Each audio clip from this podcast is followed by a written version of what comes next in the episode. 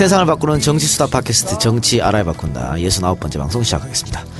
자, 저와 함께 정치 알아야 바꾼다 방송 만들어 가시는 분들 소개하겠습니다. 손수호 변호사 나오셨습니다. 네, 안녕하세요. 손수호입니다. 네, 오늘도 역시 바쁘게 네. 종편에 종횡무진 하다 왔죠. 어, 종횡무진은 아니고요. 네. 제가 이 녹음하기 직전에 항상 그 채널A의 그 뉴스 TOP10이라는 예. 제가 좋아하는 프로그램이 있습니다. 예. 여기에 2년째, 2년 예, 넘게. 예. 그래서 급히 왔습니다. 그 이번 달이 그 종편 재심사 있는 달 아닌가요? 어, 예, 그렇습니다. 채널 A가 네. 위험하다는 소, 문이 들리던데. 어, 제가 듣기로는 채널A가 아니라 TV조선? 네. 어. 채널A는 의외로 의외라고 하면 또 기분 나쁘실 분도 네. 많겠습니다만 TV조선보다는 훨씬 안전하다. 아, 그럼 그런 이야기가 전해집니다. 관계자들은 뭐 그렇게 네. 걱정하지 않는 걱정 모양이죠. 안 해요. 네, 걱정 안 하고요. 물론 제가 그 수치를 직접 본 건 아니지만 음. TV조선이 약간 좀 위험해서 조건부로 이제 그 한 6개월 정도 음. 좀 지켜보는 그런 그 상황이 되지 않겠느냐. 과거에 OBS 했던 것처럼. 네, 네, 그렇죠. 네, 그런 의견이 이야기가 도는데 이게 사실인지는 저도 잘 모르겠습니다. 음, 아직 지켜봐야 되겠고. 자, 단핵 선거 앞두고 있는데 네. 방송 출연 요청이 좀 있을 것 아. 같아요. 언제 뭐 시간 그렇죠. 시간 비워두세요 뭐 이런 거 네, 있잖아. 그래서 9일, 10일, 13일에 어, 섭외 요청이 굉장히 음. 그렇죠? 많이 들어왔습니다. 네, 9일은 물 건너간 것 같고요. 네. 예. 10일 또는 13일인데 사실 오늘 네. 아, 평의가 끝나고 선고일을 결정해서 통지하지 않겠느냐라는 그렇죠. 그런 예상들이 있었는데요. 그렇게 됐으면은 9일도 가능성이 있었는데. 그렇습니다. 네. 그런데 8일 이후에 아, 통지하겠다라는 또 이야기가 흘러나오고 있는 걸 봐서 8일로 못 박은 것도 아니고. 그렇습니다. 야, 이렇게 되면 은 네. 10일이 아닐 수도 있어요. 아닐 수도 있죠. 예. 심지어 이런 이야기도 떠도는데요. 예. 이제 그 여권 인사로부터 들은 이야기입니다. 예. 어, 이게 얼마나 사실인지는 확인되지 않았습니다만 예. 오늘 일부 헌법재판관들이 예. 아, 아직 심리가 끝나지 않았다. 네. 즉 변론은 종결됐지만 심리가 다 끝나야 종국 결정, 즉 네. 어, 헌법재판소의 결정을 선고하는 건데 나는 아직 검토 다 안 됐으니까 네. 지금 선고일을 못 박을 수 네. 없다라고 해서 선고일이 결정 안 됐다는 이야기도 있고요. 예. 또 반대로 언론에서 너무 3일 전에 이야기할 거다. 음. 7일에 이야기하니까 곧 10일일 것이다. 라는 이야기를 너무 많이 하다 보니까 거기에 따라가는 모양새를 취하기 싫어서 음. 일단 10일로 결정은 했지만 내부적으로 음. 공개는 아직 안 한 것이다라는 그런 의견도 있거든요. 내일 뭐 또 그 평의가 잡혀 있나요 혹시 8일 어, 날? 정확히 전 모르겠는데 평의가 종, 그, 그, 그 언론 보도에 나온 평의 종결이 예. 전체적인 평의가 끝났다는 것인지 아니면은 오늘의 그 오늘 오후에 있었던 평의가 끝났다는 것인지 저도 정확히 모르겠습니다. 알겠습니다. 그 이야기는 뭐 자세하게 이따가 해보도록 하고요. 아, 정청래 의원 나오셨습니다. 네, 여러분 안녕하십니까. 이 시대의 참 컷오프인 네. 정청래입니다. 어, 컷오프. 컷오프. 어, 왜또 지나간 컷오프는? 아, 정청래 컷오프 1주년이 되는 네. 날입니다, 이제. 아, 그러니까? 3월 10일. 3월, 아, 10일. 아, 아, 그렇군요. 네. 야, 시간 정말 쏜살같이 가는군요. 30절. 2016년 3월 10일은 음, 정청래의 컷오프 그리고 국민 속으로. 음. 2017년 3월 10일 박근혜 컷오프 그리고 감옥 속으로. 그리고 2017년 3월 10일 즈음 네. 김종인 탈당 예. 당 밖으로. 예. 그렇네요. 그래서 뭐, 트위터에도 뭐 쓰셨더라고요. 그 각종 인터넷 게시판에 막 올라오던데. 네. 뭐라고 쓰셨어요? 어 건강하시라. 어디 가서 아, 그래요. 김종인 탈당 이야기는 조금 이따 해보도록 하고, 야, 판도라가 이제 세 번째 방송을 했는데, 야, 이 마의 1%대를 가볍게 돌파해서 2.360.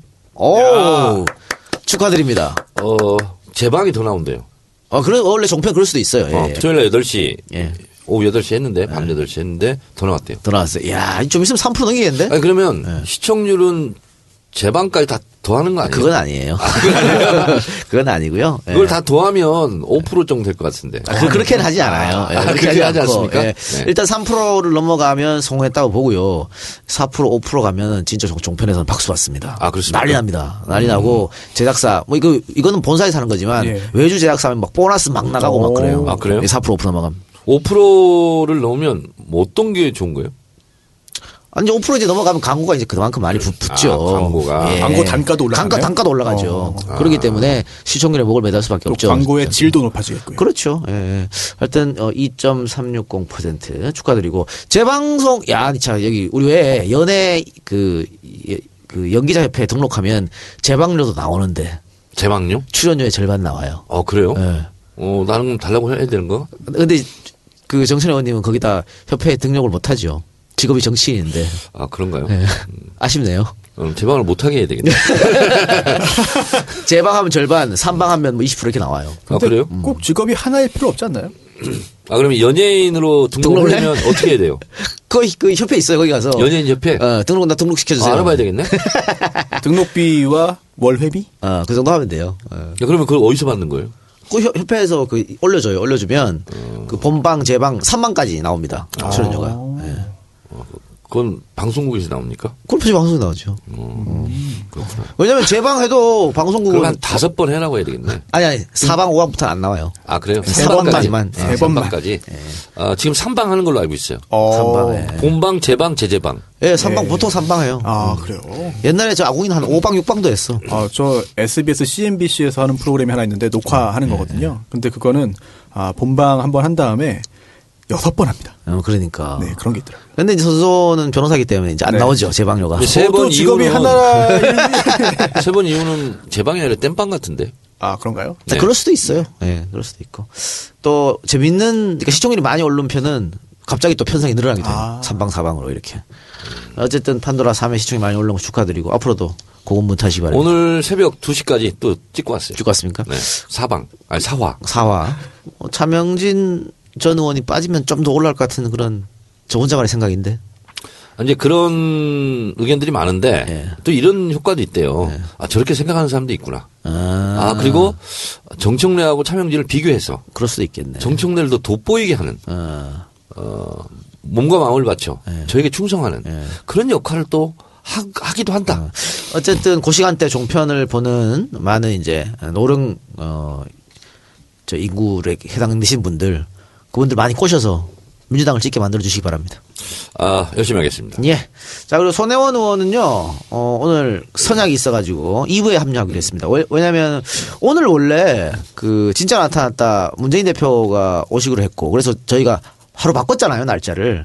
근데 문 대표가 탄핵 이후에 했으면 좋겠다 시- 그래서 바꿔 다시 이제 원상태로 돌렸어요. 채널의 외부자들은 나갔다는데. 그건 그러니까. 근데 하여튼 뭐 그랬어요. 그래서 다음에 어, 문 대표 일정 혹은 이 시장 일정, 안 지사 일정이 확정이 되면 여러분한테 알려드리려고요. 뭐이 작가랑 문 대표 간에 뭐 불화가 있, 있어서 그런 건 아니죠. 아유 전혀 아니죠. 네, 전혀 아니죠? 진짜 아닙니까? 전혀 아닌데 어쨌든 세 번째 불발됐습니다 지금. 뭐 하여튼 저- 나랑 뭐 하기로 했는데 세 번째 불발이에요. 아 제가 그 말씀을 드려야 되겠네. 뭐라고? 이 작가가 사실은 문 대표 지지한다. 사실은이라니요. 사실은이 아니. 사실은 2012년부터 내가 문 대표를 말 지지했는데 이런 식으로 하면 곤란해. 지금도요? 예? 아 지금은 민주당 지지자예요. 특정 후보를 지지하지 않아요. 제가 어, 어, 속마음을 지, 그 전달하도록 하겠습니다. 알겠습니다. 네. 이 작가는 네. 머리 끝부터 발끝까지 문 대표를 지지하고 있다. 아, 아, 민주당 지지자예요? 그렇지 않아요. 네. 그래요. 그리고 그래서 오늘 저 손혜원 의원 2부에 참여하기로 했으니까 2부 기다려 주시고요. 오늘 손혜원 의원이 나와서 김정인 의원 탈당에 대해서 할 말이 네. 좀 많으실 것 같아요. 전문가신데. 그러니까 오늘 뭐 기사도 여러 개 났더라고. 봤습니다. 예. 자, 그리고 어, 오늘 69회는요. 어, 김종인 의원 탈당하고 특검 수사 결과 발표를 중심으로 한번 이야기 나눠보도록 근데 하겠습니다. 문재인 대표는 좋겠어요. 뭐가요? 어, 요 며칠 사이에 예. 어, 안희정 지사를 박영선 의원, 뭐 기동민, 음. 이철이? 이철호 여기에 이제 지지하는 걸로 했잖아요. 네. 그문 대표한테 엄청 도움이 되는 거 아니에요? 그러니까 마이너스 될 일이 없을 것 같아요. 그러니까. 아니, 그 도움이, 되, 도움이 되는 거잖아, 오히려, 문 대표한테. 그러니까 뭐 반문 혹은 비주를 하는 사람들이 안희정 지사 쪽 지지를 선언했는데 뭐 그렇게 한다고 해서 문 대표의 현 지지율이 떨어지거나 그렇게 보이진 아니, 않습니다. 그냥 오히려 문 대표 지지율이 더 올라갈 것 같고, 더 지지층 결집할 것 같은데. 그거는 우리가 왜 2등 이재명, 3등 안희정을 예상했잖아요. 네. 왜냐면 비문 혹은 반문 사람들이 안희정 쪽으로 가면 2, 3등은 어떻게 어떻게 생각하세요? 그럼? 영향이 있을 거라고 봅니까? 아, 저는 이미 음. 전체 여론조사 있잖아요. 거기서도 어, 많이 차이가 좁혀졌고, 음. 그리고 더불어민주당 지지층에서는 거의 역전되지 않았을까 이렇게 생각을 해요. 음, 알겠습니다. 자, 그러면 광고 듣고 와서 본격적 방송 들어가 보도록 하겠습니다. 발냄새가 심해서 고민이세요? 신발 벗기가 두려우신가요? 천연 맨솔 성분을 배합하여 장기간 일정하게 배출하는 혁신적인 독일 특허 기술로 개발된 유니코프 깔창 발냄새 제거 무좀 완화 기능이 6개월 이상 지속됩니다 발냄새가 심하신 분, 무좀이 심하신 분, 양말을 신지 않는 분, 운동이나 작업으로 신발을 장시간 신으시는 분 모두 유니코프 깔창을 강력 추천합니다. 신발을 벗는 순간 멘솔의 상쾌함을 느낄 수 있습니다. 어디서든 자신있게 벗으세요. 국내 최고의 공인기관으로부터 인체 및 환경 유해 물질 안전성을 입증받았습니다. 검색창에 유니코프 깔창을 검색하세요. 이제이몰에서도 구매하실 수 있습니다.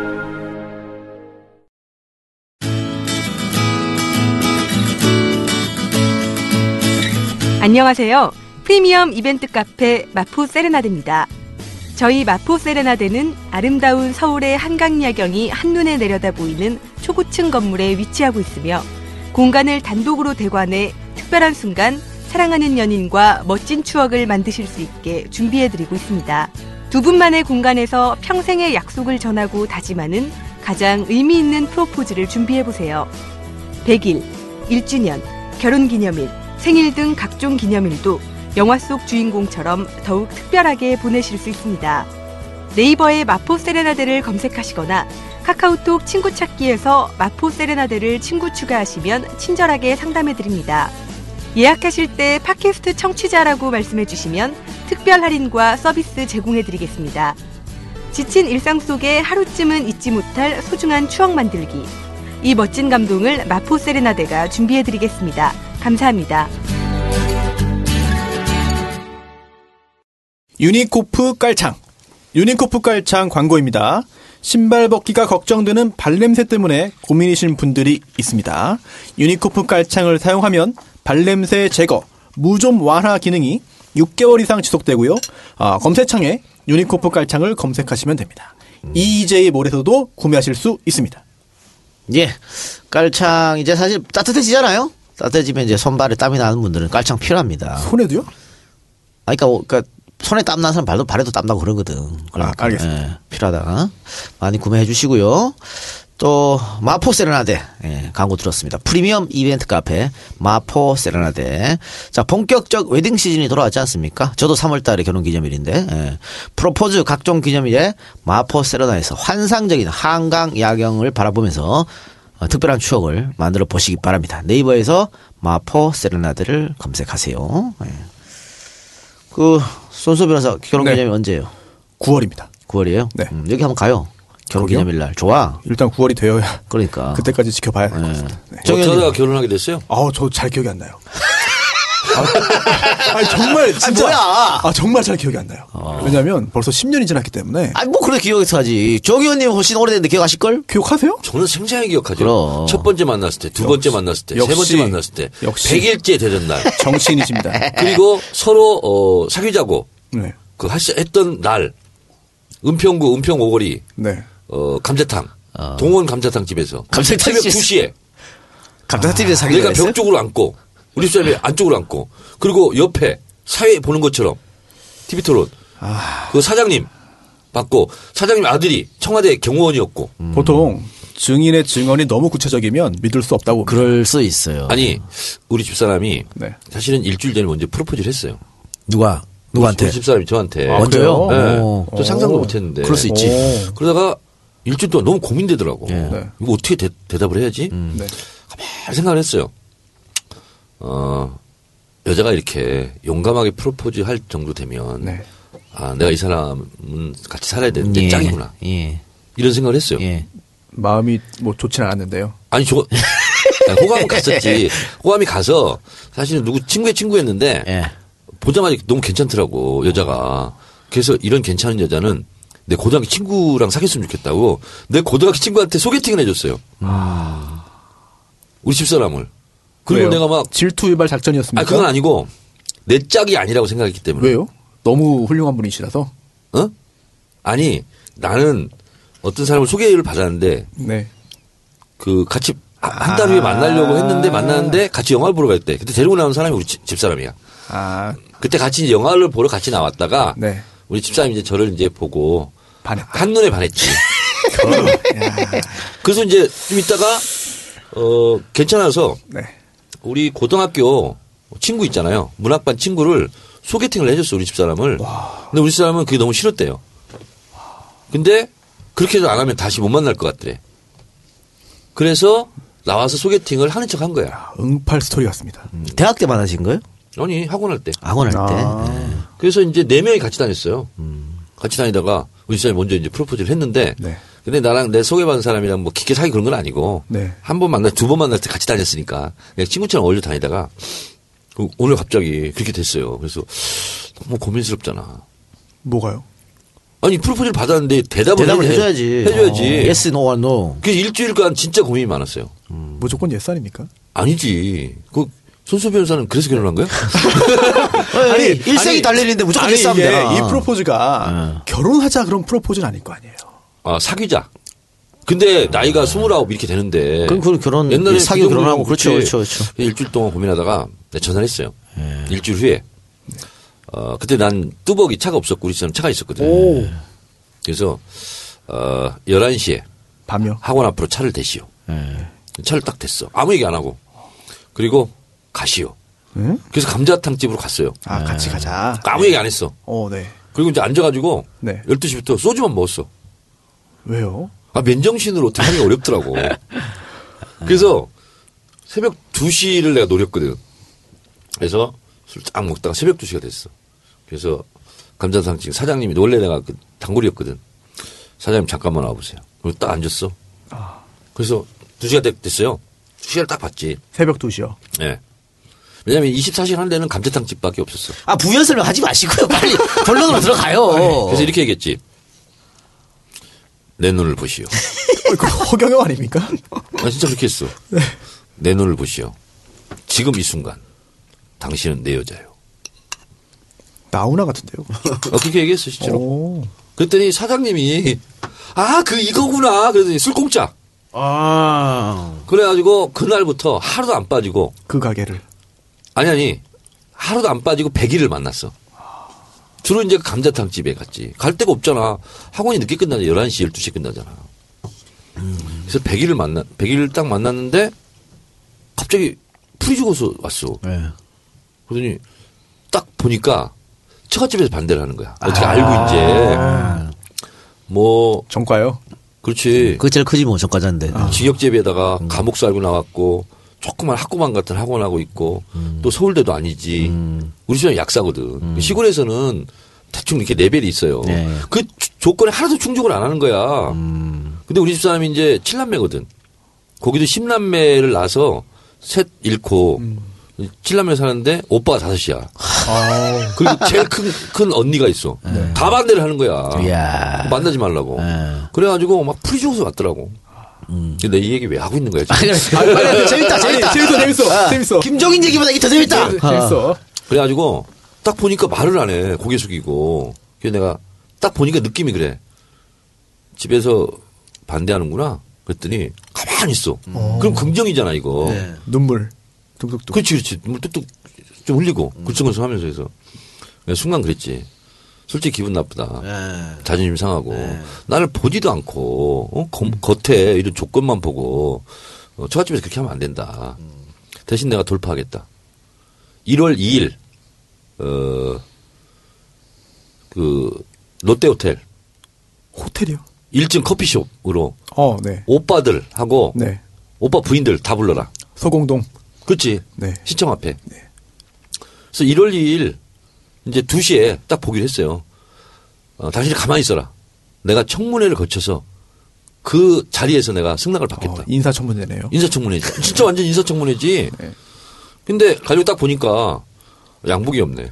아. 와이셔츠도 없고 아. 구두도 없고 코트도 없고 1월 2일이면 좀 춥잖아. 어우, 한겨울이죠. 뭐 없다고 그랬지 내가. 그때 우리 집사람이 싹 다 사주더라고. 그때도 그러면은 약사님으로 그 직업 활동을 하시던 나보다 돈? 훨씬 더 많이 벌고 있었지. 그래가지고 완전히 막 그냥 한 벌 다 빼가지고 코트까지 다 사주더라고. 그래서 우리 집사람이 사주는 양복, 네. 와이셔츠, 넥타이, 네. 구두, 코트 딱 입고 갔지. 그러니까 나는 이제 헤어져도 남는 거잖아 이거. 야, 뭐야 이거? 아이.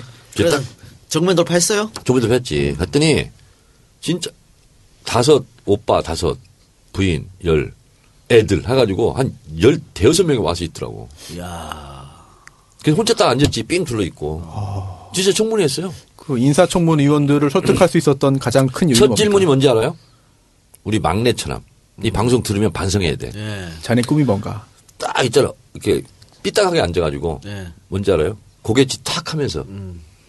그 집에 재산이 얼마예요? 아. 이야, 진짜 열받대. 근데 뭐라 했는지 알아? 예. 무일푼입니다. 아. 그 눈을 쳐다봤어. 그러면서 내가 뭐라 했냐. 대학까지 나왔으면 부모 재산 생각하고 그러면 안 되죠. 그리고 결혼할 때, 어, 집에서, 어, 손 빌려가지고 아파트 얻은 걸로 알고 있습니다. 저는 그런 짓 안 합니다. 내가. 그래 버렸어. 아, 역시. 정보가 필요해. 어, 근데 그래 버렸다니까. 그러니까 이제 우리 큰 처남이 왜 그런 얘기 하냐고 막 혼내더라고.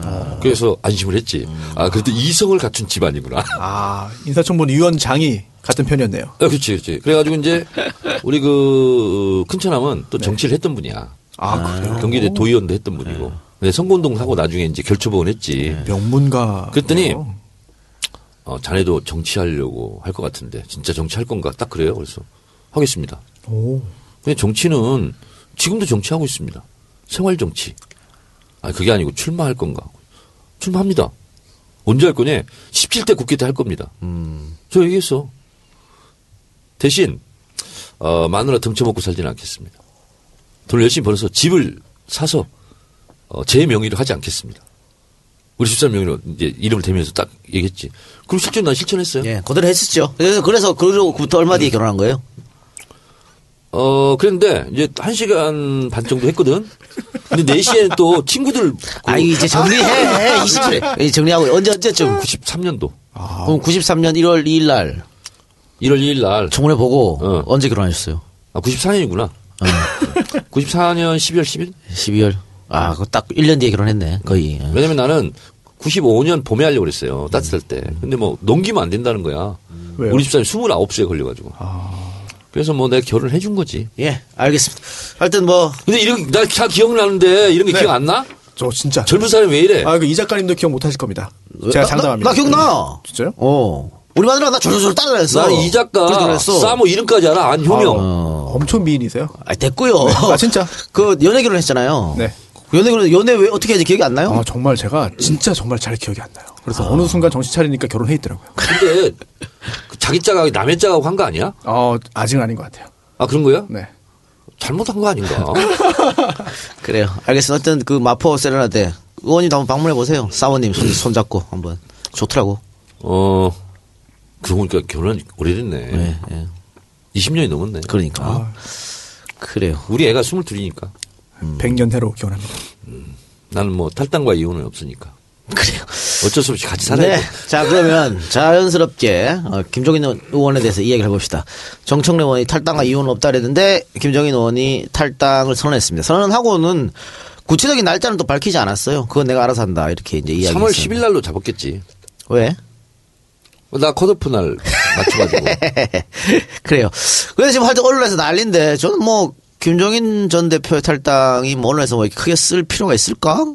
그럼 파괴력이 있나? 이런 생각이 좀 들거든요. 저도 같은 생각인데 제가 네. 뭐 정치를 잘 알지 못하지만 과거에 김종인 의원이 예. 어, 좀 영향력이 있었을 때도 있었겠죠. 음. 그런데 지금 이 상황은 탄핵 국면이잖아요. 예. 음. 탄핵 이 기각되느냐, 대통령이 파면되느냐, 그 갈림길에 서 있고, 음. 또 만약에 탄핵이 인용되어서 대통령이 파면되면 조기 대선인데, 예. 지금 민주당의 후보가 사실은 문재인 후보가 굉장히 앞서 나가는 상황이고 예. 이런데 김종인 전 대표가 탈당한다 한들 음. 과연 예전만큼의 그런 파괴력 또는 영향력이 있겠느냐 음. 그리고 또 하나 음, 김종인 전 대표가 민주당에 그것도 문재인 당시 대표가 어 삼고철호에서 모시고 왔기 때문에 민주당 내에 김종인이 영향력이 있던 거고 그렇지. 가치가 있던 거지 네. 민주당을 박차고 나간 김종인이 과연 누구와 손을 잡고 무슨 일을 한들 영향력이 있겠느냐 바로 이제 그런 그런 점인데요. 지금 뭐 대권 도전 이야기도 나오고 있더라고요. 근데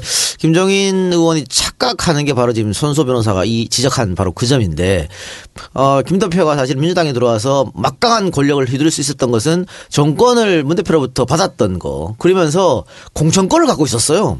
그러니까는 뭐 그 누구도 대항을 못 하는 거예요. 아무도. 그래서 자기가 막강한 권력을 휘두르면서 그 권력의 맛을 느끼지 않았나. 그러면서 언론에서 매일 자기 워딩을 써주고 이러니까 거기에 좀 취하지 않았나 싶어요. 그래서 지금 어 내가 하면 대권도 가능하겠다고 생각하신 것 같은데 저는 좀 오버하는 것 같고 어쨌든 어 탈당을 했을 때 파괴력이 있으려면 동반 탈당하는 숫자가 많아야 되거든요. 근데 지금 제가 봤을 때는 거의 없다고 봐요. 김종인 의원을 따라서 동반 탈당한 사람이 어떻게 보세요? 동반 탈당? 음, 사실은 우리가 정치알바에서 이렇게 언급할 가치도 없어요. 네, 네, 저도 그렇게 생각해요. 가치도 없고, 어, 그래서 저는 음, 사자성어로 두 개. 딱 얘기하고 말 안 하는 그래요, 그래요. 왜냐하면 이거 관심을 가질 필요가 예, 없고 맞아요. 아무런 예. 변수가 되지 못하고 그냥 무관심하면 돼요. 예. 어, 억하 심정, 음. 족탈 불급이다. 음. 설명해 주십시오. 그냥 알아 듣지 않겠어요. 억하 심정은 네. 도대체 뭔 마음으로 그렇게 하는지 모르겠다. 네, 그런 거고 족탈 불급. 불급은 아무래도 안 된다. 뭐 그런 거예요. 그냥 뭐. 그뭐 발을 벗고 뛰어도 미치지 못하고 뭐 어떻게 해봐야 안다고 문재인한테 뭐 안 되니까 그냥 그런 거예요. 좀 억하심정 족탈 불급이다. 어쨌든 뭐 김종인 의원은 탈당을 하면 어 국회의원 민주당 국회의원 숫자 줄어드는 건 아닙니다. 탈당하게 되면 의원직 상실하기 때문에 이제 다음 이제 비례대표 후보자가 이제 들어오게 되는 거죠. 강원. 도당 예. 어, 위원장인 심기준 예, 어우, 이- 이분이 예. 어 이제 승계를 하게 되는데 어, 저하고는 아주 오랜 인연이 있습니다. 89년도부터 축하드립니다. 예, 그분이 민주연합 청년 동지 그러니까 노무현 대통령한테는 노사모가 있듯이 김대중 대통령에게는 연청이라고 어, 있었죠. 예. 예, 그 연청의 초창기 멤버. 그 지금 음, 최고위원 하고 있거든요. 그래서 저하고는 아주 뭐 친분이 있는데 어 심기준 선배 축하드립니다. 예. 그러면 심기준 어 위원 같은 경우에는 결국은 강원도 취약 지역으로 비례를 배정받은 건가요? 네 그렇습니다. 예, 예. 네. 그래서 강원도에서 신망도 높고 음. 그리고 이분이 몇 번 출마도 아마 그 했나 그랬고 그리고 그 강원도당위원장 이런 거 봉사를 많이 했어요 지금까지 음, 고생도 많이 했고 그래서 강원- 지역구는 어디입니까? 강원도 중에서? 지역군 정확히 음. 모르겠어요. 강원도당위원장 하고 있는데 굉장히 사람이 좋고 착해요. 그래요. 예, 아이고 난 지금 이 양반 있잖아 꼭 됐으면 좋겠어. 음. 너무 기자 오랫동안 고생해가지고. 그러니까 사실은 취약 지역에서 민주당을 위해서 애썼던 분들, 예를 들면 TK라든가 강원도라든가 이런 분들은 배려해 준 게 맞아요. 안동? 아니, 그러니까 저는 아니고 이번에 김영곤 의원 같은 경우에도 그분들 상당히 그, 저, 그 지역에서 열심히 하신 분이거든. 근데 그 해줘야지. 그러니까 심기준 의원 배지 달면 여기 뭐 정치알바 한번 초대합시다. 그래요. 왜냐하면 진짜 그런 분들이 진짜 눈물 많이 흘린 사람들이야. 음, 그러니까. 근데 신기주는 지금 가슴이 좀 콩닥콩닥 하겠네요. 아니 근데 사람이 이분- 그렇지 뭐. 이분이 어, 예. 딱 앞에서 잘렸잖아요. 예. 네. 굉장히 실망을 많이 했어요. 그렇겠죠. 왜냐하면 되는 줄 알았어 다. 아. 근데 그 앞에 툭 잘려버린 거야. 저 국민의당이 많이 가져가는 바람에 그렇죠. 그렇습니다. 예. 그래서 내가 위로도 하고 그랬어요. 네. 그래요. 또 진영 의원 탈당설이 나오는데 글쎄요. 진영 의원이 탈당을 과연 강행할지는 뭐 조금 두고 봐야겠습니다만 민주당 간판을 달고 지역구 용산 지역구 구민들의 주민들의 표를 받아서 국회의원 당선이 됐는데 김종인 탈당하고 같이 탈당한다. 그래서 좀 할땐 지켜보겠습니다. 예. 탈당하기는 쉽지 않을 거고, 음, 제가 이제 별로 얘기하고, 싶- 안 하고 싶은데, 딱 한마디만 좀 한다면, 어, 솔직히 오늘 좀 만감이 교차하더라고요. 예. 어, 그리고 작년 생각도 많이 나고, 그리고 뭐, 이 작가도 잘 알다시피, 뭐, 사람들 와서 막 울고불고 하고, 막 필리버스터 하고, 그리고 막, 또, 이 작가도 또 막, 어, 구로, 박, 어, 그 학교 이저런 또 이러저런 얘기도 있었고 그래서 예, 예. 그때 일이 진짜 생각 많이 나더라고. 그러니까, 예. 많이 나고. 근데 하필이면 1년 전이야. 예. 그렇죠. 우리가 진짜가 나타났다 3월 9일 날 녹음을 했어요. 네. 그리고 여기 술 먹었잖아. 네. 그러면서 농담식으로 내일 저 컷오프 되면 어떻게 할 거예요? 그러면서 뭐 당대표 나오세요. 이랬고 농담식으로. 3월 9일 날 진짜 나타났다 했는데 그때 어디서가 막 속보도 또 정청래 공천 안 되는 거 아니야 예, 얘기가 막 예, 떴대요. 예. 이 작가가 나한테 막 놀리는 거야.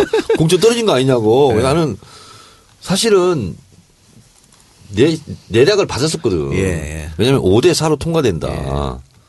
그래서 나는 이제 그것이 무조건 기분 나빠 있었거든. 근데 이 작가 계속 놀리는 거야. 아니 9대 형이면 9대 형이지. 왜 5대 4야. 그래서 나는 된 줄 알고 있는데 그렇죠. 예. 어, 그, 그래서 기분 나빠서 술 먹었잖아, 그때. 하여튼 네. 근데- 딱 오늘이 3월 6일이니까 3월 7일이니까 딱 그래서 1년 오늘 전에. 제가 처음으로 가만히 생각해 보니까 그때 저를 응원해주고 저를 위해서 막 필리, 항의 필리버스터 당사 앞에 해주고 예. 이런 분들에게 고맙다는 인사를 지금까지 한 번도 안 한 거야. 지금 하세요 그러면. 어, 진짜 어, 제가 지금 이렇게 씩씩하게 살 수 있었던 것은 그럼요, 그럼요. 그때 저를 위해서 함께 울어주셨던 당사 앞에서 항의 필리버스터를 해주셨던 예. 그리고 어, 당사 업무가 마비되도록 일주일간 항의 전화를 해주셨던 예. 많은 의원군들이 있어서 오늘 제가 이렇게 꿋꿋하게 살수 어, 있을 수 있었다. 그래서 어, 진짜 고마웠다. 근데 지금까지 그 생각을 못 한 거예요. 그래서 여러분들이 어, 원하는 대로 바라는 대로 여러분들과 함께 열심히 살겠다. 예. 어, 그동안 정말 감사했다. 예. 그 투웨이브 사장님도 그때 팬 된 거 아닙니까? 지역 강연 다니다 보면 그 때 눈을 떠서 정치 그쵸? 활동을 하셨던 분들이 정말 많더라고요. 예.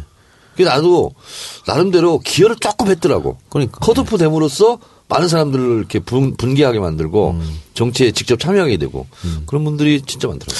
어제 이번에 저희가 안가 직원들이랑 같이 사이판 여행 갔지 않습니까? 네. 어, 투웨이브 사장님의 적극적인 배려로 아주 재밌게 갔다 왔는데 거기에 또 이제 그 지역에서 소장님이 계시더라고요. 관리하고 이렇게. 네. 그분이 어, 제 책하고 네. 정청래 의원 책을 다 정독했다는 거야. 이야. 어, 어떻게 정독했으니까 투웨이브 사장님이 야 읽어 이런 건 읽어야 돼. 그래서 강제로 따라 갖고 읽었는데 사장님의 힘이죠. 어, 너무 좋았다고 그렇게 얘기해서 경제 민주화가 안 돼. 얘.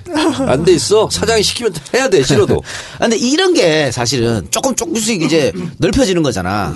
우리 쪽 사람들을 그렇죠? 필요한 거죠. 예. 중요하죠. 예. 저 하나 김종인 전 대표의 탈당의 즈음에서 예. 탈당 예고의 즈음에서 예. 아직 안 했으니까 종편을 비롯한 그 언론들의 그 보도가 약간 저희 생각이랑 좀 다른 것 같아요. 네. 저도 좀 약간 의아하긴 한데 아니 그건 의도를 가지고 그렇게 하는 거죠. 그러니까 예. 굉장히 중요한 사건으로 그렇죠. 부각을 시키고 굉장히 중요한 인물 파괴력이 있다. 는 걸 계속 부각시키는데 아무리 봐도 제가 정치를 잘 모르는 제가 봐도 도대체 뭐가 중요한 사건이며 특히나 이제 개헌을 고리로, 고리로 해서 개헌 세력을 연대시킨다. 그러면서 반문재인 전선이 형성될 것이다.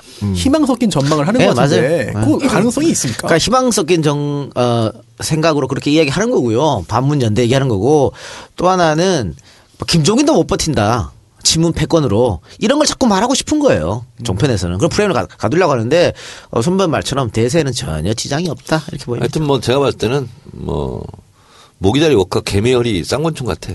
뭐요? 네? 모기다리 워카 개미허리 쌍권총. 뭐예요, 모? 모기 다리에 워커, 응. 예. 개미 허리에 쌍권총. 예. 그래서 무슨 일본말 하시는 줄 알았어요. 중국말. 아, 중국말이 지금. 아니, 그 별로 뭐 이렇게 별로 뭐 이렇게 파괴력 있고. 예, 그래요. 예. 어, 네, 그렇습니다. 개- 모기가 어떻게 워커를 신고 다니겠어요. 예, 예, 예. 자, 그런데 옛날 그런 말 몰라? 우리 때는 그 말. 어, 저 처음 듣습니다. 그래요? 예. 우리는 모기다리 워카, 개미허리 쌍권총 아, 저 이런 얘기 태어나서 처음 들어요. 어릴 때 네. 많이 했었는데. 제가 70년대생이기 때문에 아. 하여튼 추호 선생님 어디 가시든 아, 건강하시고. 네. 자, 그리고 이제 국민의당과 바른정당에서는 이제 러브콜을 뭐 당연히 보내고 있는 것 같고요. 자유당까지도 관심을 보이고 있다고 하는데 뭐 좀 하여튼 그 문제는 좀 지켜보도록 하겠습니다. 자, 그리고 다른 이야기 한번 해볼까요? 박영수 특검이 수사 결과를 발표를 했습니다. 박영수 특검이 직접 나, 나섰죠. 직접 나와서 마이크를 잡고 언론 브리핑을 했는데 어 기자들하고 질의응답은 하지 않았어요. 네. 어, 오해를 불러일으키지 않겠다는 뜻이죠. 음, 탄핵 선거 앞이니까 그렇습니다. 예. 아, 정치적인 오해 아니면 이제 그 탄핵 관련해서 헌법재판소에 무언의 메시지를 준다는 오해를 사지 않겠다. 음. 왜냐하면 이 수사 결과 발표를 한다는 이야기가 전해지자 아, 이제 탄핵에 반대하는 어, 자유한국당 의원들이 굉장히 크게 반발, 반발을 했습니다. 음. 탄핵 선고에 영향을 미치려는 시도를 하지 말아라. 라고 하면서 아니 수사 끝났으면 바로 할 것이지 음. 왜이 날짜를 택해가지고 선고 임박해서 하느냐라고 하는 그런 약간 억지 섞인 반발을 했는데요. 음. 그러다 보니까 오해를 사지, 않, 사지 않기 위해서 굉장히 짧게 간략히 발표를 했고 질의응답도 생략을 했습니다. 음. 약간 뭐 눈시울도 붉혔다고 하는데 네. 뭐 망감이 좀 교차했을 것 같습니다. 아직 할 일이 많은데 결국은 황교안이 목리로 네. 이 은에서 전 특검에 대해서 진짜 열렬하게 응원하고 네. 그리고 역대급 최고의 하여튼 검찰의 모습이었다. 예. 근데 박영수 특검이 브리핑하면서 크게 몇 가지를 이야기했잖아요. 핵심적인 거 좀 우리 저 손변이 좀 네. 지적해 주세요. 뭐 뇌물죄 일단, 같은 거라든가. 네. 예. 일단은 국민에게 사과했습니다. 즉 수사를 완벽하게 마무리하지 못했다. 음. 즉 조금 전에 작가님 말씀하신 대로 황교안 권한대행이 수사기간 연장 승인을 하지 않음으로써 음. 마무리 못했다는 점에 대해서 어, 국민들께 사과하면서 동시에 연장되지 않은 것에 대한 어, 불만을 제기한 것으로 보이고요. 예. 어, 그리고 또 하나가 그 뇌물죄인데요. 뇌물죄 관련해서 대통령이 최순실 씨와 함께 공모하여 뇌물을 받은 것이 확인되었다. 예. 라는 취지의 이야기를 합니다. 또 뇌물로 밝혀낸 금액도 굉장히 큰 거액이죠. 네, 이런 이야기를 함으로써 어, 일단 특별 검사가 수사한 결과에 따르면 어, 뇌물을 대통령이 받았다라는 점을 이야기했고 물론 재판 결과를 지켜봐야 됩니다만 어, 그럼으로써 이재용 부회장을 구속시켰다는 게 굉장히 큰 성과 아니겠습니까? 그런 그러면서 앞으로 이런 어, 이번 수사 결과에서는 이야기하지 않았습니다만 이재용 부회장 뇌물 관련된 재판이 세기의 재판이 될 것이다. 라는 이야기를 했습니다. 기자들과 함께 어, 며칠 전에. 그게 두 가지 의미가 있는 것 같아요. 보통 세기의 재판이라고 한다면 누가 이길지 참 모르겠다. 법정 공방이 치열하다. 예. 라고 하는 의미도 있죠. 예를 들어 뭐 오제이 심슨 재판이라든지 이런 거. 그런데 또 다른 의미로는 특검이 열심히 수사해서 수집해서 제출한 증거가 드디어 공개될 수 있다. 자, 특검이 도대체 어떻게 이재용 부회장을 구속시켰고 최순실 씨와 대통령을 공범으로 파악했는지를 단순히 그냥 의혹만으로 한 게 아니거든요. 그러한 증거들이 법정에서는 공개될 것이기 때문에 예. 본인들의 그런 특검팀의 수사 결과가 드러나니까 기대하시라라고 한 게 더 큰 것 같아요. 예. 따라서 어, 도대체 어떤 증거가 구체적으로 있는지 예. 굉장히 궁금합니다. 자, 그러면서 박영수 특검이 출래 불사춘 이야기를 했습니다. 어, 봄이 왔지만 봄은 아니다. 근데 결국은 그 이야기는 공소 유지 재판에 관한 이야기인 것 같아요. 특검 수사 끝이 네. 났지만 사실은 아직 많이 남아 있는 것이다. 이런 얘기를 한 것 같은데 그 세계 재판 얘기도 방금 손은변이 했지만은 공소유지 재판이 상당히 중요하잖아요. 그러니까 그렇습니다. 이번 재판은 사실은 빨리 해야 되는 거죠. 3, 2 네. 이렇게 되는 거죠. 1심 예. 3개월, 2심 대법원 네. 2개월, 2개월. 네. 그러면 1심 재판은 대통령 선거 기간 중에 나오는 거잖아요. 어, 근데 탄핵이 어떻게 될지 아직 단정할 수 없으니까. 아이 탄핵은 100% 인용이라고 가정하고? 얘기하는 겁니다. 아, 예, 알겠습니다. 그렇게 나오는 건데 네. 근데 만약에 대통령 선거 기간 중에 1심 재판에 막 줄줄이 무죄가 난다. 네. 이러면 상당히 골치 아파지는 거잖아요. 그렇죠. 그런데 그렇게 무죄가 선고된다 하더라도 이게 과연 결과에 선거에 아니면은 그 지지 후보 결정에 영향이 클까 모르겠어요. 왜냐하면 지금 국면에서는 이미 아, 자유한국당을 지지하는 분들은 결정이 돼 있고 또 반대로 또어그 반대 탄핵에 찬성하는 측을 지지하는 분도 정해져 있고 하는 상태이기 때문에 지지자들의 약간 결집도가 달라질 수 있어도 무죄 선고된다고 해서 갑자기 뭐 이제 할아버지들 막 몰려 나올 것 같은데. 그런가요? 어, 이 작가님, 예. 이 부분은 음, 제그 키워드 분석 때 플레임. 아, 그렇습니까? 그때 이 부분은 아주 알겠습니다. 심층적으로 그럼 그때 이야기하도록 하시죠. 분석하겠습니다. 예. 자, 그리고 특검이 우병우 수사 이- 이 얘기를 좀 했습니다. 그런데 지금 그 검찰이 음, 굉장히 코너에 몰려 있어요. 그렇죠. 우병우와 검찰총장이 뭐 시- 수십여 차례 통화를 했고, 어, 검찰총장뿐만이 아니고 뭐 다른 사람들하고 검찰 엄청나게 국장. 국장하고 통화를 했고 뭐 하고 이렇게. 민정수석실에서 한 천통했다는 거 아닙니까? 예, 이렇게 했기 때문에 야 이거 그래가지고 우병우 수사 제대로 안 한 거 아니야? 라는 얘기가 들었어요. 근데 특검에서 수사를 다 이제 자료를 검찰에 넘겼잖아요. 네. 근데 검찰이 이번에 우병우를 또 그따구로 수사하면 진짜 난리 날 것 같거든. 이번에는 그럴 수 없는 게 그렇죠? 예. 청와대 민정비서관으로 간 다음에 돈이 입금됐다. 네. 이게 이거는 검찰에서 흘렸기 때문에 나온 거잖아요. 어, 특검이 수사한 걸로 알려져, 알려져 있습니다. 그러니까 어쨌든 흘렸잖아 이걸. 근데 뭐 특검 관계자가 근데 특검은 한 개인. 비리는 수사 못 하는 거였잖아. 어 그런데요. 그렇긴 합니다만 그 그게 개인 비리를 털기 위해서 수사한 게 아니라 아 다른 부분 수사하다가 그게 나왔다고 하더라고요. 근데 어쨌든 검찰도 오해를 받기 싫어서 그런지 우병우랑 같이 근무를 하지 않았던 경험이 전혀 그러니까 인연이 전혀 없는 사람을 이번에 우병우 수사 책임자로 임명했더라고요. 이게 특검이 굉장히 큰 성과를 냈고 네. 또 국민적인 지지를 받고 있습니다. 따라서 검찰이 특검과 직접적으로 비교가 돼요. 그렇죠. 이제 앞으로 그래서 제대로 하지 않으면 뭔가 우병우 전 수석에 대해서 봐주기를 한다는 그런 아. 좀 낌새가 보이면 국민들이 가만히 있지 않을 것으로 보이고요. 그렇죠. 또 특검도 박영수 특별검사도 이런 말을 했습니다. 기자들에게 음, 공식적인 그런 건 아닙니다만 만약 수사기간이 연장되어서 수사를 조금만 더 할 수 있었으면 우병우 전 수석은 100% 구속이었다라는 이야기를 했거든요. 이게 검찰 조직에 대해서 어. 좀 무언의 압박을 굉장히 그렇지. 주는 게 아닌가 싶습니다. 자, 우리가 수사했으면 100% 구속이다.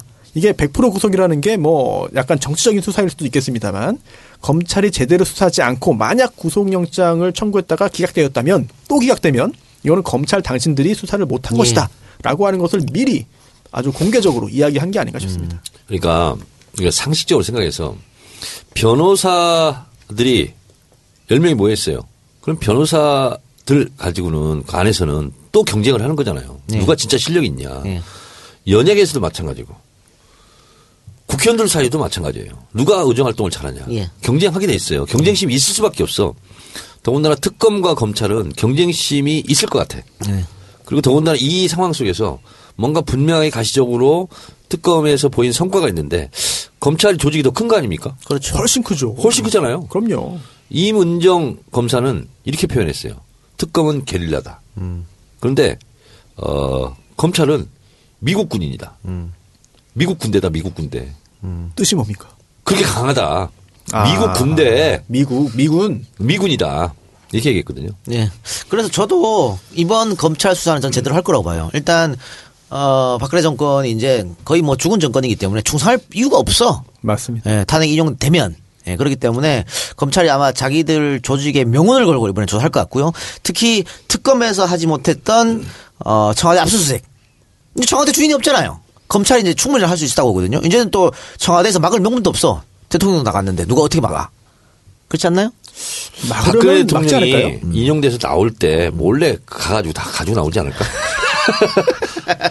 그거면 또 대통령 기록물 위반이잖아, 그거는. 네, 그럴 수 없다고. 그래서 저는, 어, 이번 검찰 수사가, 어, 검찰의 조직의 명운에 있기 때문에 분명히 제대로 수사할 것이다 그게 보여집니다. 안 되면 음, 검찰이 탄핵될 거야. 그러니까요. 예. 그리고 고위공직자 비리수사처 이거 만들자 음. 이렇게 갈 거니까 그리고 수사권도 경찰한테 줘라. 뭐 이런 얘기 나올 수도 있어요. 예. 네. 그걸 검찰도 알고 있기 때문에 제대로 수사할 거라고 보여- 보여집니다. 이번에 특검이 아, 제대로 된 우병우 전 수석에 대한 결과물을 내지 못했던 원인 중에 하나가 아, 특검도 결국은 파견된 검사들이 있는 거잖아요. 예. 현직 검사들이 파견되는 거기 때문에 본인들이 몸담고 있는 조직인 검찰 내 인사들에 대해서 뭐 수사를 미온적으로 했거나 또는 안 했거나 못했다라는 지적이 있습니다. 그렇기 때문에 이번에 검찰이 이제 그 특별수사본부를 꾸려서 다시 한번 수사를 한다면 그때 검찰 내부 인사들에 대해서 어떤 수사를 하겠느냐, 어떤 조치를 취하겠느냐, 혹시라도 뭐 참고인으로 소환을 한다든지 아니면 문제가 있어 보이는 그런 피의자가 있다면 공개적으로 소환을 하든지 그런 조치가 따른다면 국민들이 의혹을 좀 덜 갖겠지만 이번에도 검찰 내부에 대해서는 전혀 칼 끝을 거느지 않는다고 한다면 국민들의 의혹은 점점 더 커질 것 같습니다. 일단 김수남 검사 검찰총장 소환해야 돼. 음. 인택 인택은 검찰국장 인택근이야 인택근이야. 그러면 통한 천통한 분. 아 소환해야 되지. 근데 참 골 아플 것 같아요. 그렇죠. 예. 자, 그리고 어쨌든 90일간 열심히 해준 오늘 박영수 특검에 박수를 보내드리고요. 근데 박수를 보내는데 한 가지 진짜 아쉬운 게 발표 어, 하는 그 형식 예. 그건 조금 내가 어, 불만스러웠어요. 예. 어떤, 왜냐하면 어떤 점이요?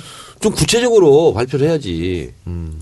뭐좀 너무 의식했던 것 같아요. 헌재 영향을 주려고 하는 거냐? 뭐 그런 뭐 거에 이런 대해서? 얘기에. 그래서 보통 수사 공소 내용도 내용이지만 그것을 구체적으로 얘기하잖아요. 그 거기에 사람들이 공부를 하거든. 음. 돈을 2억을 줬다 이렇게 발표하는 거하고 2억을 어 판넬에 숨겨가지고 음. 가방을 어떤 가방에 넣어가지고 그걸 뒷걸음을 세 번 쳐가지고 지하 주차장을 나와서 어디에서 벤치 세 번째 벤치 저, 예를 들면 이런 거 있잖아요. 예. 이런 게 사실은 어 국민들에게 더 공부를 일으킬 수 있는데 그냥 추상적으로 공소 사실을 그냥 발표한 거죠. 그런데 그 부분은 또 피의사실 공표죄의 우려가 있습니다. 왜냐하면 지금 박영수 특검이 수사 결과를 발표했습니다만 사실은 그 대국민 보고가 어, 수사 과정에 대해서 하는 것이지 피의사실은 하지 못하게 돼 있어요. 그러다 보니까 이것도 약간의 논란의 소지는 있습니다. 예. 알겠습니다. 자, 그리고 이제 그 많은 분들이 궁금해 하는 게 뭐 대통령 탄핵 인용은 될 거라고 보고 그렇게 되면은 대통령은 뭐 사저로 돌아가겠죠. 삼성동 사저로. 삼성동 본가에서 음. 어, 장기동성. 농성. 그죠? 검, 아니, 이제는 그렇게 비- 검찰이 부르면 와야 되잖아요. 뭐 대통령. 안 나가죠.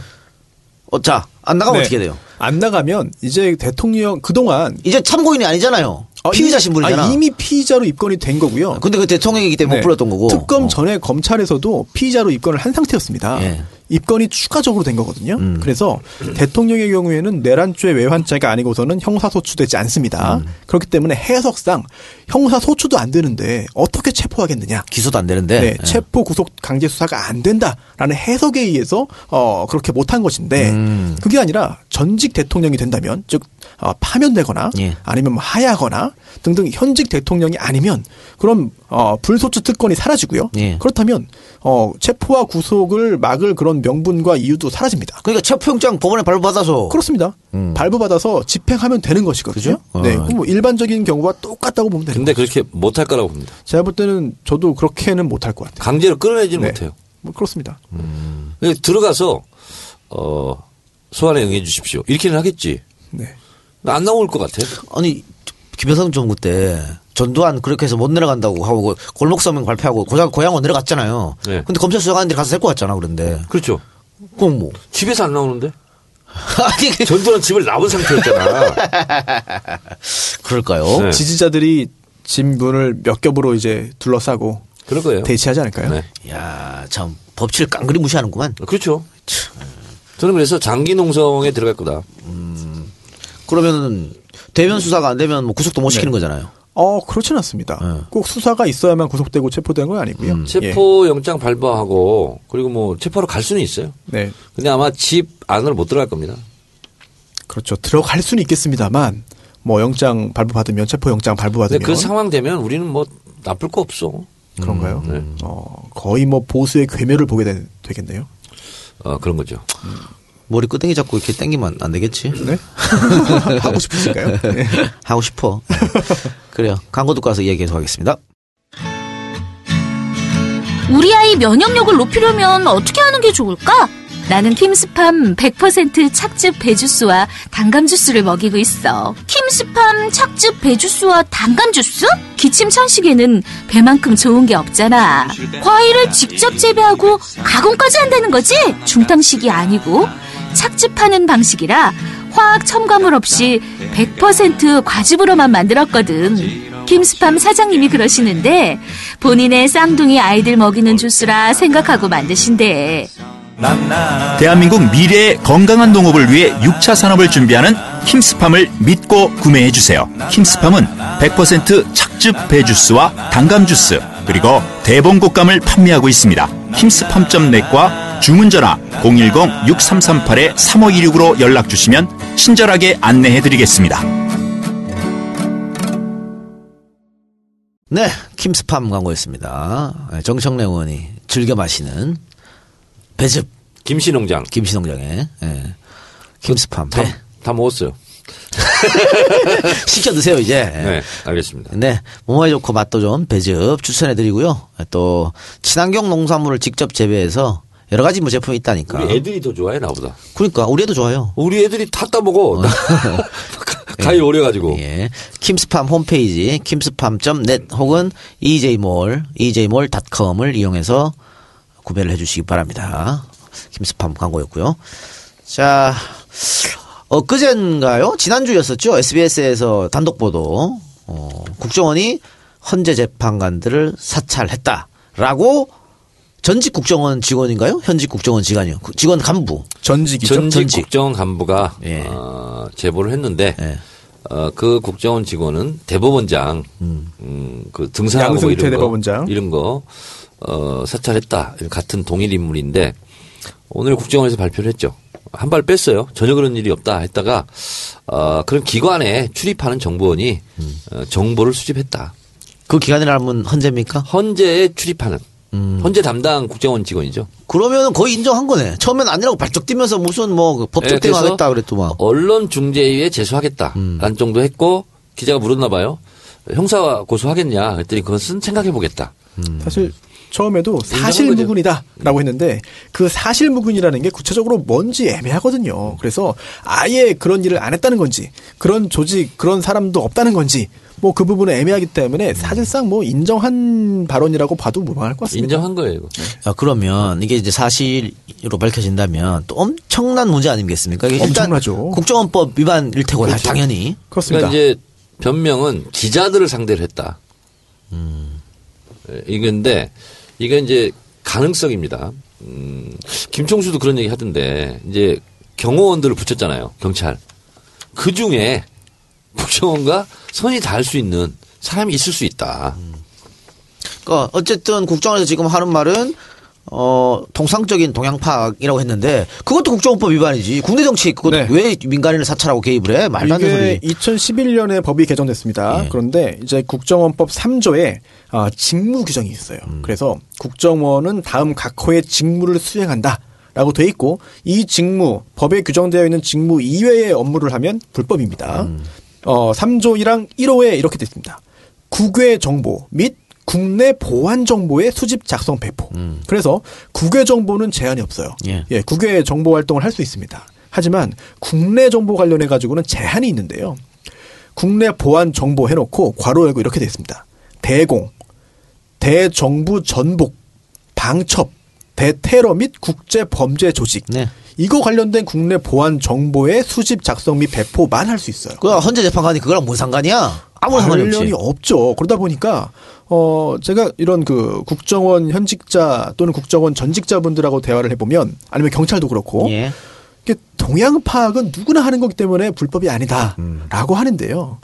이 동향 파악이라 하더라도 이 국정원법에서 규정하고 있는 범위를 넘으면 불법이거든요. 아, 다 불법이죠. 그런데 이 국정원법 규정을 누구보다 잘 아는 국정원 직원들도 아니 일관되게 동향 파악은 여기에 포함이 안 된다고 하고 있습니다. 이 부분에 대해서 법원의 어떤 판결이 한번 있어야 될 것 같아요. 음. 아니 옛날에 안기부에서 혹은 기무사에서 정치인들 다 3천 명씩 사찰하고 그런 거 다 문제돼 가지고 어, 이 국정원으로 이름 바꾼 거잖아요. 근데 지금 MB 정부 박근혜 정부 들어가서 가지고 민간인 사찰 계속 했었죠. 그리고 또 2012년 대선 개입 불법적으로 개입해서 또 그런 문제 터졌고 또 뭡니까 저 간첩 도 수락 사건도 터졌죠. 그런데 지금 이번에 또 헌재 공무원을 사찰했다라고 하면 지속적으로 지금 계속 국내 정치 개입해서 국정원법을 위반한 건데 이 문제 때문에 정권이 교체되면 국정원 개혁 문제, 뭐 더 나가면 국정원 국내 파트를 아예 없애는 문제, 조금 더 나가면 국정원 자체를 없애는 문제, 계속 이야기 나올 것 같아요. 제대로 된 국정원은 필요하다. 예. 그렇죠. 항상 제가 주장하는 겁니다. 제가 정보위도 해봤기 때문에. 근데 여기서 두 가지가 핵심인데요. 국내 정보, 국내 정치 사찰 이 부분은 완전히 빼야 되는 거고. 그래, 그렇죠. 또 하나는 대공수사권도 사실은 검찰로 이양해야 돼요. 음. 이두 개는 빼야 되는 거예요. 그리고 더 확실한 개혁은 대통령 직속기관에서 해제하는 거예요. 음. 대통령 직속기관이다 보니까 항상 국가를 위해 충성하는 게 아니라 대통령 1인을 위해 충성하거든요. 예. 어, 그리고 지금은 이제 지난번 국정원 개혁 때 어느 정도 논의가 돼서 이제 됐는데 각 기관에 출입하는 국정원들 있잖아요. 그거 예. 없애기로 했거든요. 근데 아마 다시 지금 도돌이표가 됐을 거예요. 그러니까 사실은 방금 이제 수사권도 말씀하셨는데 뭐 국내 정치는 당연히 하면 안 되는 것이고요. 국내 담- 담당하는 거는. 근데 수사권은 그5.16 쿠데타 하고 나서 김정필 중정부장이 처음으로 만들었잖아요. 이거 중앙정보부를. 근데 그때 수사권을 집어넣은 거예요. 근데 그때 수사권을 왜 집어넣냐면 당시 중정은 혁명 보위부 같은 거였어. 혁명을 지키는 거였죠. 그대들 입장에 의하면. 그래서 김종필 중정부장이 나중에 뭐라고 했냐면, 어, 중정이 수사권을 갖고 있는 건 분명히 문제가 된다. 다시 반납해야 된다. 지금은 한시적이다. 이런 말을 했단 말이야. 그리고 지금 60년이 지났는데, 아직도 국정원이 수사권을 갖고 있다는 것은 정말 말도 안 되는 겁니다. 이 수사권은 해소하는 문제. 이건 뭐, 정의원이 했던 말이죠. 완벽히 동감하고 꼭 그래야 한다. 라고 보여지고요. 국정원 개혁 문제는 정권이 교체되면 반드시 이루어져야 된다. 그런데 어, 법으로만 이루어지는 거는 뭐 당연한 거고요. 법하고 제도로도. 또 사람의 물갈이도 있어야 될 것 같은데 정 의원님 정보에 하셨으니까 어떻게 생각하십니까? 인적 물갈이. 인적 개혁. 국정원이요? 네. 근데 국정원은 이제 누가 가느냐에서 뭐 자주우지 되는 것이 아니고 실제로 이제 국정원법 그리고 실제로 국정원의 관행 이런 것을 없애야 되는 건데 누가 간들 지금 상태에서는 대통령을 위해서 충성하다 보면 과잉 충성이 나올 수 있고 대공수사권을 왜 검찰로 이양해야 되냐면 실제로 대공수사권과 관련 없는 일을 하면서도 우린 대공수사하고 있는 중이야. 그렇게 얘기하죠. 노타치 예. 이렇게 하거나 아니면 대공수사를 한다는 명목으로 사실상 그물을 넓게 치는 거지. 음. 그러면서 이것저것 다 보고 정보 빼내고 그러니까 댓글 이런 것도 어? 뭐 막, 막는 거라고 그렇게 변명했었잖아요. 네네. 그러니까. 국내 보안 업무라는 게 아까 순수 변호사 얘기했지만 뭐 반공, 방첩, 대테러 뭐 이런 거잖아요. 근데 이런 것과 약간 관계가 있다 이렇게 해버리면 애매모호해지는 거예요. 그래서 2009년에 아, 민사 판결이지만 판결이 하나 있습니다. 서울중앙지법에서 이게 국정원 직원이 이거를 위반한 거예요.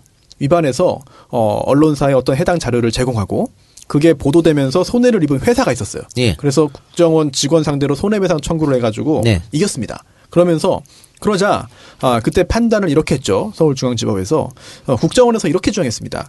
이게 좀 전에 그 의원님 말씀하신 대공, 대정부 전복, 방첩, 대테러, 국제범죄 조직 이게 예시에 불과하다. 이거와 유사한 거를 할 수 있다. 당연히 그렇게 해석해야 된다.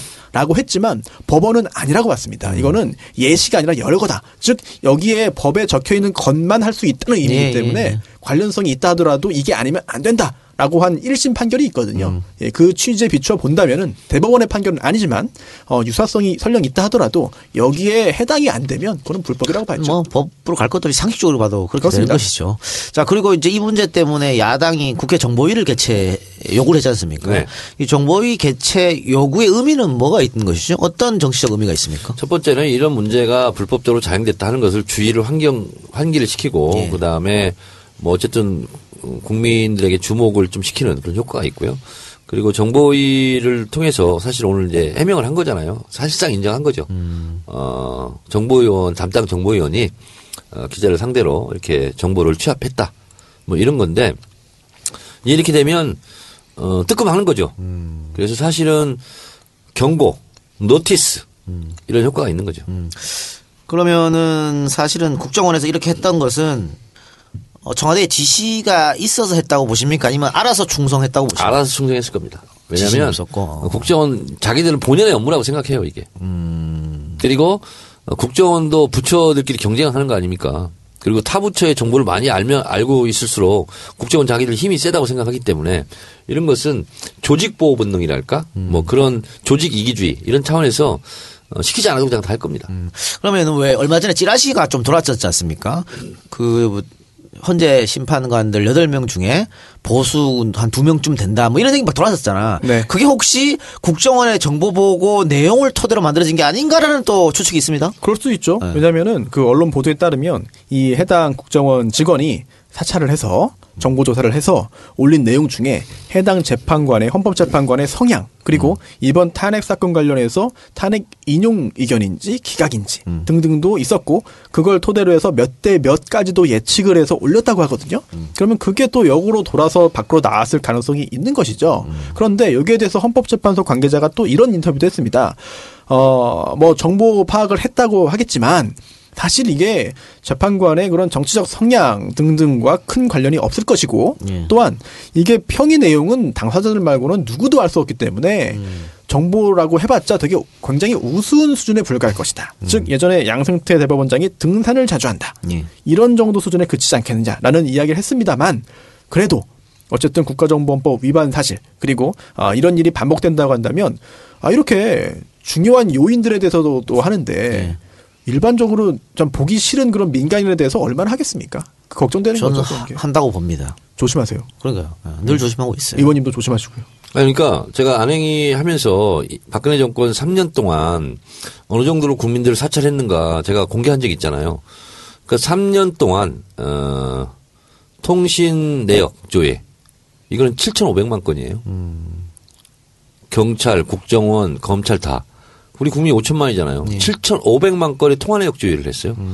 그리고 건강공단 있잖아요. 거기는 550만 건을 가져왔어요. 그랬고요. 심지어는 그 유병헌 사건 때 보듯이 내비게이션까지 사찰했잖아요. 그래서 사실은 광범위하게 지금도 이루어지고 있다. 그리고 테러 방지법 통과 이후로 더 심해졌을 것이다. 끔찍한 일이죠. 예. 그래서 통장 들여다보고 어 전화 도청하고 이런 일은 뭐 사실은 뭐 다반사로 있을 거다 이렇게 생각하면 될 것 같아요. 그렇습니다. 자, 아, 아까 모두 얘기했던 얘기 잠깐 해보고 일부 마치겠습니다. 오늘 저희 녹음 날이 3월 7일인데, 3월 7일까지 어쨌든 헌재에서, 어, 판결 기일을 알려주지 않았기 때문에, 8일 이후로 한다고 했기 때문에, 9일 날은 지금 어려울 것 같고요. 10일이나 13일일 것 같습니다. 근데 지금 그 특검에서 했던 수사 결과, 이것을, 어, 그 국회 소치위원단이 받아가지고 재판부에 헌재 재판부에 제출했습니다. 네. 뭐 증거가 될 수 없습니다만 하여튼 심적 증거 형성에는 좀 영향을 미칠 것 같아요 이게. 그렇죠. 예. 일단 그- 예. 그리고 또 지금 김진태 외 수십 명의 에, 그 자유당 의원들이 또 역시 헌재에다가 이번 탄핵은 각하돼야 한다는 의견서 청원서라고 부릅니다. 청원서를 또 제출했습니다. 네. 이것도 역시 증거는 될 수가 없지만은 또 어, 심리적으로 압박하는 효과가 있을 것 같은데 어떻게 보세요? 뭐 할 수 있는 거는 양측이 다 하는 거죠. 예. 다 하는 것인데 예. 단순히 각하되어야 한다라고 호소하는 거는 사실 큰 의미는 없을 것 같고요. 어 하지만 이번에 그 변론이 종결됐고 따라서 증거 제출도 이제 끝났습니다. 예. 그런데 어 일반적인 형사재판, 민사재판이라면 그렇게 되겠죠. 음. 그런데 헌법재판의 특성상 제가 볼 때는 사실상 증거 낸 거나 마찬가지의 효력은 있을 것으로 보이고요. 음. 또 하나가 특별검사가 이번에 수사 보고서를 별도로 작성을 해서 예. 어 이제 그게 참고 자료로 제출이 된 거지만 예. 그 거기에 들어있는 내용들이 사실상 헌법재판소에 어, 증인으로 출석한 증인들이 했던 증언 내용이거나 아니면 검찰 또 특검에서 수사를 받 조사를 받은 그런 사람들의 어, 피의자 신문 조서 또는 어, 이제 참고인 진술 조서에 들어가 있는 내용이었고 그 내용들 자체가 이미 증거로 제출이 됐을 거거든요. 그렇다고 한다면 요약본을 이번에 참고 자료로 낸 것이지 거기에 들어가 있는 오히려 그 원 자료 원 데이터는 이미 헌법재판소에 증거 제출된 거 아니겠느냐 하는 생각을 할 수 있겠죠. 예.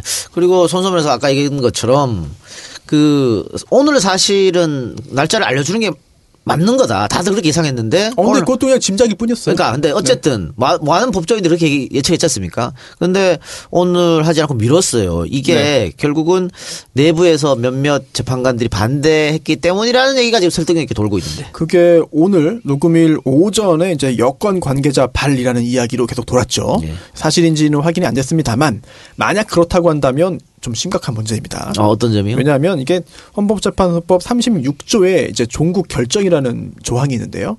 1항이 이렇습니다. 아, 재판부가 심리를 마쳤을 때에는 종국 결정을 한다. 반대로 보면은 지금 현재 변론은 종결되었죠. 재판은 끝났습니다. 하지만 재판에 제출된 증거를 가지고 각각의 헌법재판관이 심리를 하게 되는데요.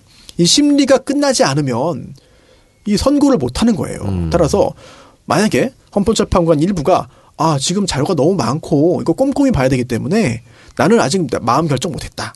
선고일 지정에 나는 반대한다. 라고 한다면 이 부분은 선고일을 마음대로 지정하기는 쉽지 않거든요. 13일을 넘길 수도 있다는 거예요? 그렇게 된다면 은 굉장히 큰 혼란이 야기될 수 있는 상황인데 어 전해지는 이야기로는 뭐 실제로 일부 뭐 헌법재판관의 실명까지 거론된 그런 이야기도 돌고 있거든요. 음. 확인되진 않았지만 네. 만약 그렇다고 한다면 헌법재판소 내부의 갈등도 굉장히 커지지 않을까 생각됩니다. 어떻게 보세요? 3월 10일 예상하셨는데. 어, 순탄하지는 않은 것 같아요, 일단. 음, 여러 가지 정황을 종합해 봤을 때. 그래서 진통이 좀 있긴 있는 것 같습니다. 음. 그러나, 뭐, 인용은 되겠죠. 예. 저도 뭐 그렇게 보여집니다. 어쨌든 8일이나 9일날 뭐 알려주게 되면 뭐 10일이 안 되면 13일 되지 않을까 싶어요. 예. 그리고 이게 사실 헌법재판소에서 어 이런 이야기도 돌아요.